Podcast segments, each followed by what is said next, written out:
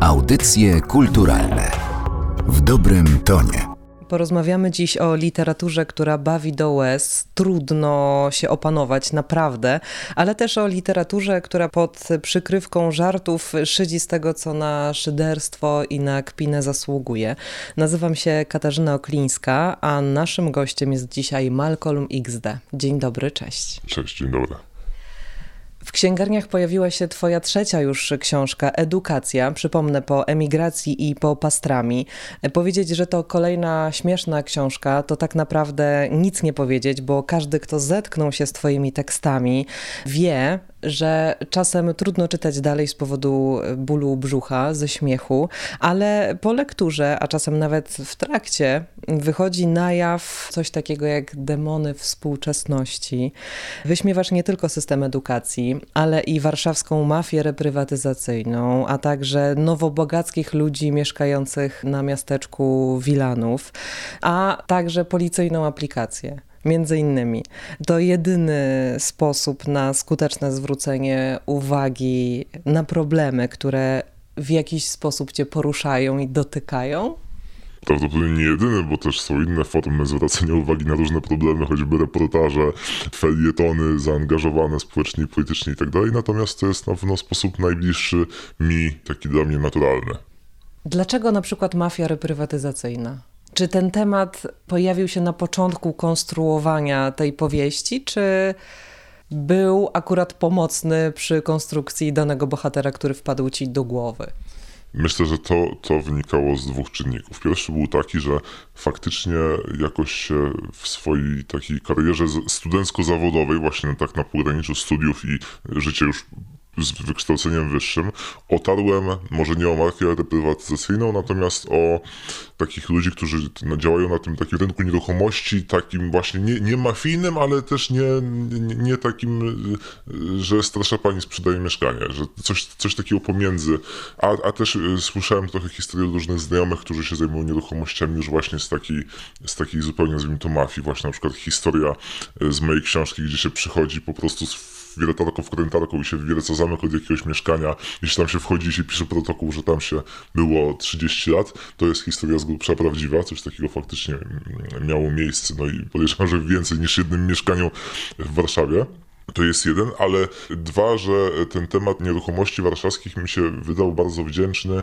Akurat tak się złożyło czasowo, że gdy ja rozpocząłem pracę nad tą książką, przełom wiosny i lata 2019, to wtedy zaczęła się w polskim życiu publicznym, nazwijmy to, dyskusja na temat tak zwanej ustawy 447. Ona była bardzo ciekawa dla mnie tak społecznie, bo ona się odnosiła do jakiegoś takiego powracającej obawy. To jest, zauważmy proszę, temat powracający, mienia pożydowskiego, że kiedyś tutaj przyjadą Żydzi i nam zabiorą przysłowiowe kamienice.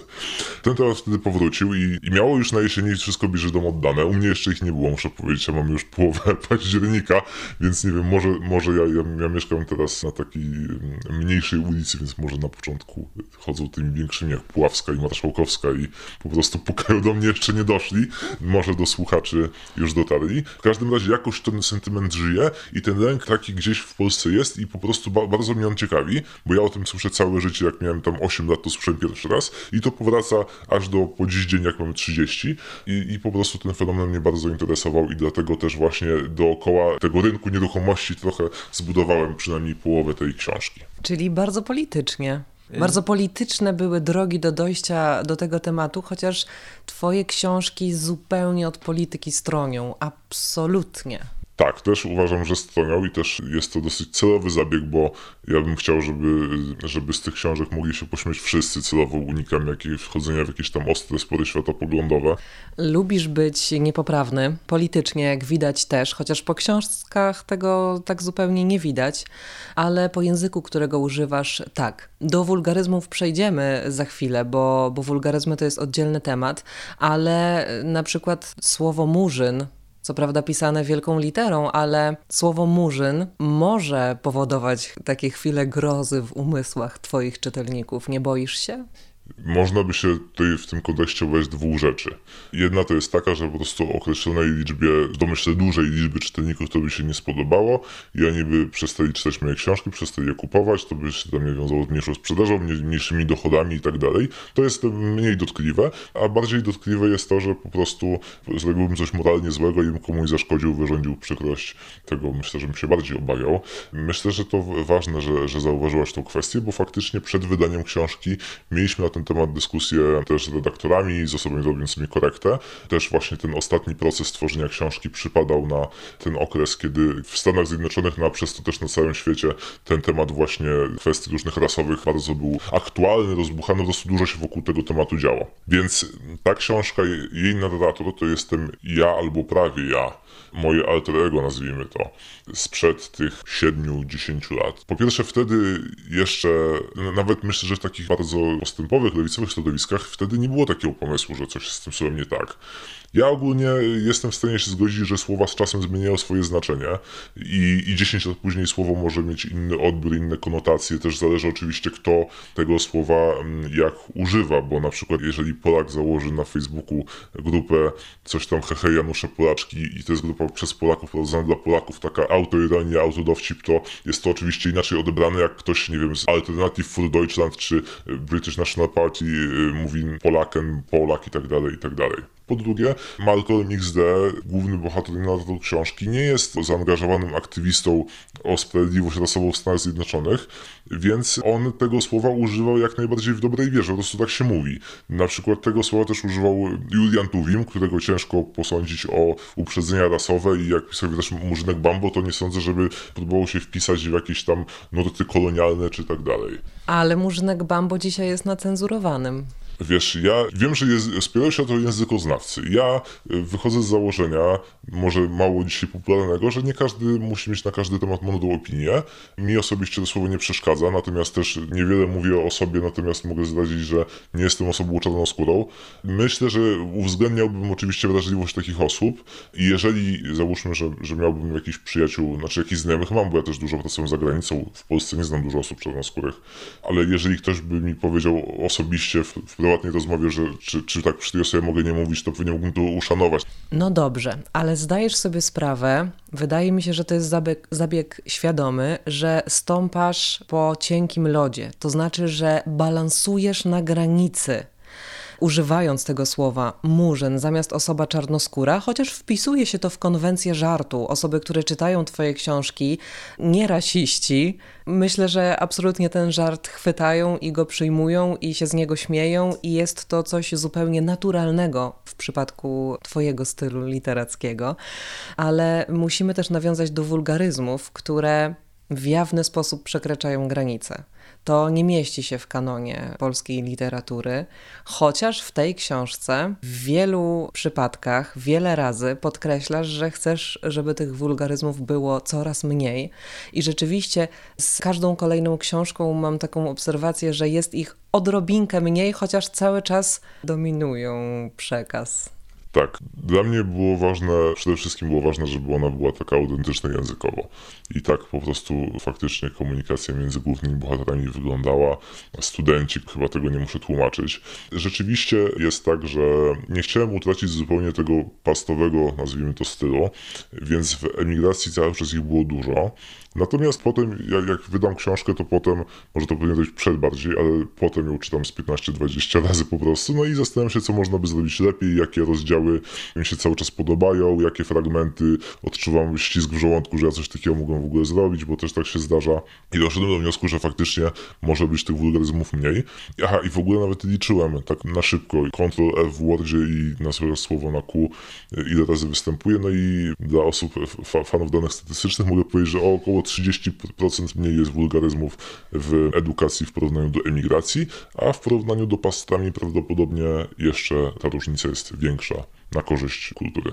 Czyli rzeczywiście moje podejrzenia okazały się słuszne. Dla porządku dodajmy, że Pastrami to jest książka wydana jako druga, ale tak naprawdę te teksty były pisane wcześniej, a tak w ogóle to zacząłeś wydawać książki, pisać książki, dlatego że jeżeli ktoś nie wie, jeżeli jest ktoś taki jeszcze, kto nas słucha, kto nie wie, że pisałeś na Facebooku tak zwane pasty. Może powiesz w kilku zdaniach, czym są pasty? Moja kariera literacka, jeżeli na tym etapie można już to tak nazwać, zaczęła się od anonimowego publikowania w internecie krótkich opowiadań, czy nawet czasami takich postów na forach, żartobliwych postów, które czasami się przeradzały w historyjki, a te historyjki z czasem się stawały coraz dłuższe, czy tam coraz bardziej zawiłe. I tak robiłem przez kilka lat. Tak się stało, że naraz mnie reżyser Michał Tylka zaproponował zrobienie filmu na podstawie jednego z moich opowiadań. Punktem każdego filmu są też napisy końcowe i jakoś w tych napisach muszę być opisany, więc że głupio by było, że po prostu autor anonimowy, to wymyśliłem sobie wtedy pseudonim literacki Malcolm XD, założyłem fanpage na Facebooku i zacząłem jeszcze przed premierą filmu, zacząłem publikować pasty, czyli właśnie takie krótkie opowiadania internetowe. Nazwa pochodzi od komendy komputerowej copy and paste, czyli copy i wklej, bo one tak się rozpowszechniają po internecie, taki jest ich sposób dystrybucji. Mówisz, że 50% historii, o których czytamy w twoich książkach, w twoich tekstach, to są historie, które przeżyłeś, które gdzieś zaobserwowałeś. Nawet w jednym z wywiadów zażartowałeś, że biorąc pod uwagę poziom literatury faktu w Polsce, można by było nazwać twoje książki reportażami. Bohater, z którym, jak rozumiem, się utożsamiasz, jest twoim alter ego, tak powiedziałeś, co chwila znajduje się w oku cyklonu, choć tak naprawdę jest dość bierny, a akcja wartka. To jest absolutnie prawda i nawet teraz przy tej książce bym powiedział, że już więcej jest tej prawdy, że to jest tak, nawet do 2/3 dochodzi. Oczywiście nie mówię tylko o wydarzeniach, które mnie osobiście spotkały, ale też kogoś w najbliższym otoczeniu, Stomila na przykład, który też jest prawdziwą postacią i tak dalej, i tak dalej. Co do samego bohatera i tego, jakiego można powiedzieć, że jego niesie los, i to myślę, że jest w tym moim alter ego jak najbardziej czymś takim zaczerpniętym ze mnie, bo ja też z jakiegoś powodu zawsze miałem taki talent, czy taką przypadłość, że znajdowałem się często w bardzo dziwnych, nie zawsze przyjemnych sytuacjach, aczkolwiek może to było coś, co trzeba było wycierpieć, żeby mieć potem dobre historie do opowiadania. No i tych historii się nazbierało tyle właśnie, żeby wydać już 3 książki, a niewykluczone, że jeszcze jakąś 4 może napiszę kiedyś. Czy ty miałeś literackie aspiracje? Czy to przypadkiem nie było tak, że bawiło cię bawienie innych w internecie, a książki 1, 2 i 3 to pójście za ciosem, czy raczej spełnione marzenie? Myślę, że miałem od dawna marzenie, żeby wydać jakąś książkę, ale to jeszcze było zanim nawet zacząłem pisać te pasty i nie wiedziałem o czym. Po prostu, żeby wydać książkę jakąś, mogła być nawet kucharska. To nie było istotne. Czyli to jest kwestia ambicji. A jakbyś miał odpowiedzieć na to pytanie, czy jesteś społecznikiem, czy bardziej obserwatorem świata zewnętrznego, to jakby brzmiała odpowiedź? Przynajmniej w 2 pierwszych powieściach, czyli Emigracji i Edukacji, to jest tak, że po prostu życie mnie rzucało w różne sytuacje i te sytuacje mnie niosły i ja je potem opisywałem. Moja osoba nie ma tam jakiejś przesadnej sprawczości w większości z nich. Tak jak powiedzieliśmy, jest dosyć bierna. Tak. Natomiast jeżeli jeszcze kiedyś wydam jakąś książkę, to zdradzę już teraz, że z czasem powoli to się zaczyna zmieniać. Pytałam bardziej o twoje podejście jako autora, chociaż rozumiem, że ty jako autor jesteś nierozerwalnie złączony z podmiotem lirycznym twoich utworów. Pytam, bo na twoim Facebooku oprócz fragmentów nowej książki śmiesznych innych historii są też książki warte polecenia, to znaczy polecane przez ciebie. To książki, jak nazywasz je sam, niebekowe.